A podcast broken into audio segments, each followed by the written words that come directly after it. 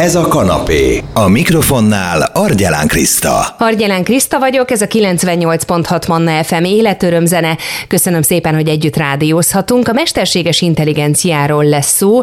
Egyre több helyütt hallani már arról, hogy mi mindenre használják, mennyire félünk ettől, kinek jut eszébe mondjuk a Terminátor film és a gépek lázadása, és látja ezzel kapcsolatosan a veszélyes és nagyon borús jövőt.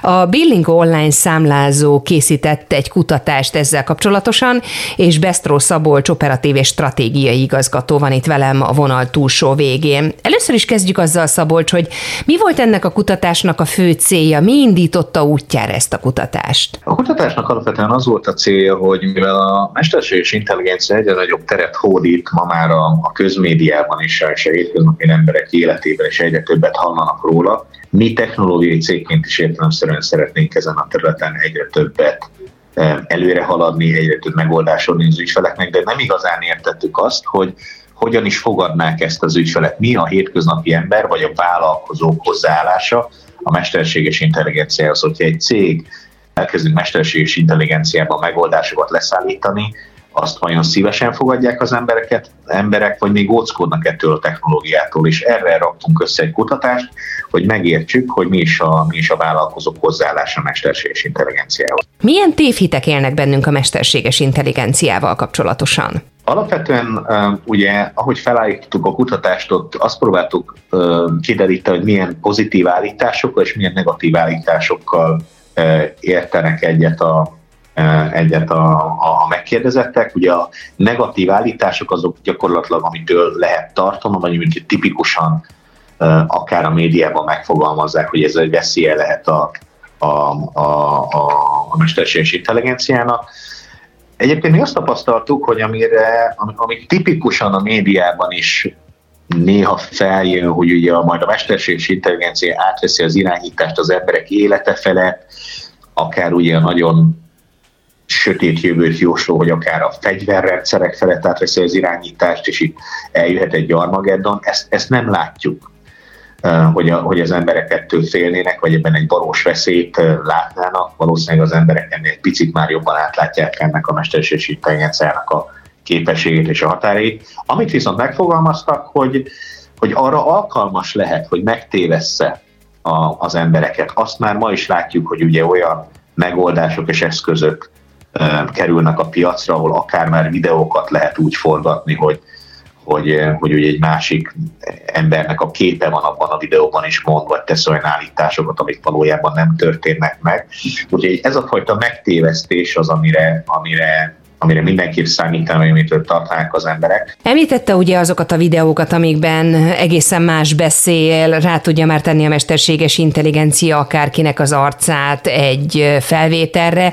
Mi volt még az, ami leginkább félelemmel töltötte el az embereket a mesterséges intelligenciával kapcsolatban, és ki is derült ebből a kutatásból? a fake newsoknak, a megtévesztő információknak a generálása, hogy a mesterséges intelligencia mennyi olyan információt tudja elárasztani a akár az internetet, akár a médiát, ami, ami, ami így egy teljesen fals képet tud kialakítani az emberekben bizonyos eseményekről vagy a világról. És a harmadik ilyen fajsúlyosabb terület az pedig az embereknek a megfigyelése, a nyomon követése, akár az állami szervek által, akár cégek által, de az ilyenfajta uh, uh, személyi, személyi, ha nem is személyi szabadságba, de a magánéletbe való való, való betekintés vagy annak korlátozása volt még egy ilyen félelmi faktor. Milyen előnyöket várnak a mesterséges intelligencia használatától az emberek? Beszéljünk ugye a másik oldalról és a pozitívumokról is. Abszolút, és mi ezt nagyon-nagyon pozitívan értékeljük, hogy az emberek nagy része inkább a pozitív oldalát és az előnyeit emeli ki. Ott sokkal több volt az egyetértés alapvetően a válaszadók között. Azt látjuk, hogy az emberek azt várják, hogy gyorsabbá és okosabbá teszi majd a, a hétköznapi felhasználót, egy vállalkozót, egy magánembert a mindennapi életében, a feladatának a végrehajtásában.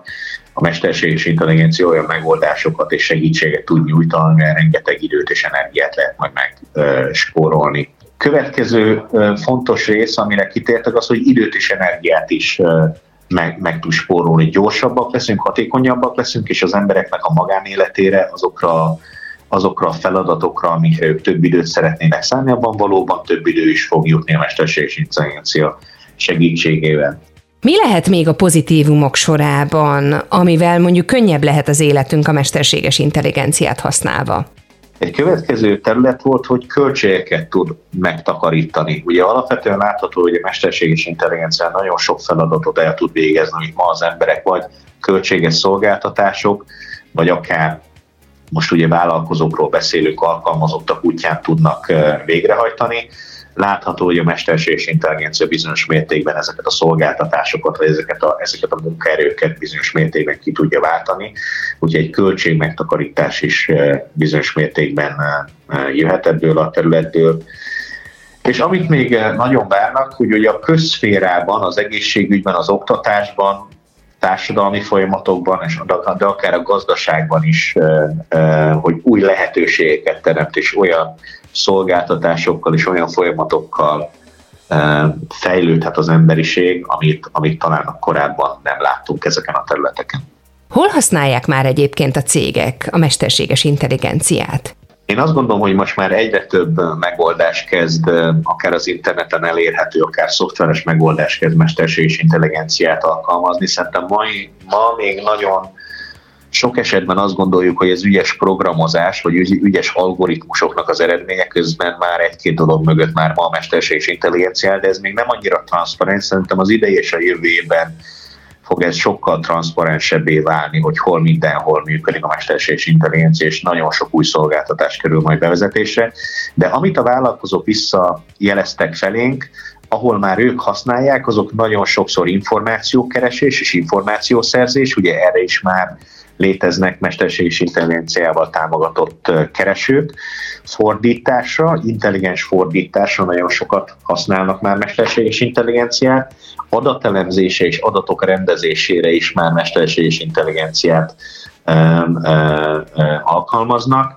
Ugye ezek voltak a, a, a legfőbb területek, általában a tartalomgenerálás és az adatoknak a kezelése az, ami elsőlegesen teret hódított idáig a mesterséges intelligenciában. Igaz, hogy nincs jövőbe látó kristálygömbünk, de mit hoz majd a jövő? Mi derült ki esetleg a kutatásból, illetve mi az ön személyes véleménye ezzel kapcsolatban?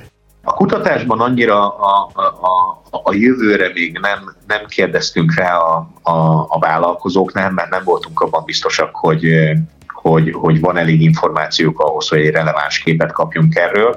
Személyes véleményem, és mivel technológiai cég vagyunk, és szintén érdekelt a mesterséges intelligencia és a Bilingo, mint egy, mint egy vállalkozókat kiszolgáló szoftver is, a 2024-es évben már nagyon eh, komoly mesterséges intelligenciával támogatott szolgáltatásokat fog bevezetni.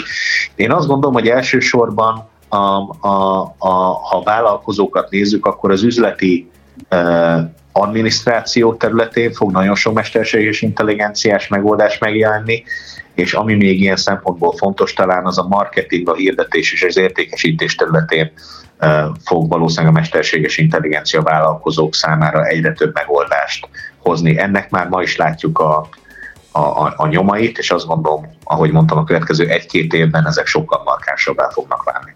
Ugye a legnagyobb félelem a mesterséges intelligenciával kapcsolatosan, hogy kiszorítja a humán erőforrás. Szabolcs, erről mi a véleménye?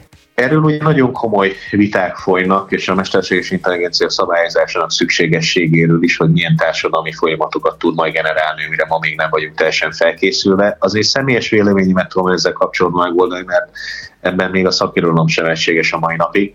Én azt gondolom, hogy, hogy, hogy biztos, hogy valamilyen mértékben eh, ki fog váltani emberi erőforrást, de ahogy minden ipari fejlődést azt hozza magával, hogy új tudásra, új szakmákra, új szakértelemre lesz szükség, én azt gondolom, hogy a mesterséges intelligencia is azt fogja magával hozni, hogy, a, hogy az emberiség talán nagyobb értéket teremtő folyamatokra és e, tud jobban fókuszálni, és a mesterséges intelligencia sokkal repetitívebb, egyszerűbb folyamatokat ki tud váltani. Úgyhogy én nem gondolom, hogy tömeges munkanélküliséget generálhatna a mesterséges intelligencia, én szerintem sokkal pozitívabb lesz a hozzáadott érték az életünkhöz. Nagyon szépen köszönöm. A Billingo online számlázó operatív és stratégiai igazgatója Bestro Szabolcs volt a beszélgető partnerem itt a Manna fm és a témánk az volt, hogy készült egy kutatás, mely szerint a magyar vállalkozások többsége szerint a mesterséges intelligencia időt és energiát spórol a cégeknek, de természetesen azért felmerült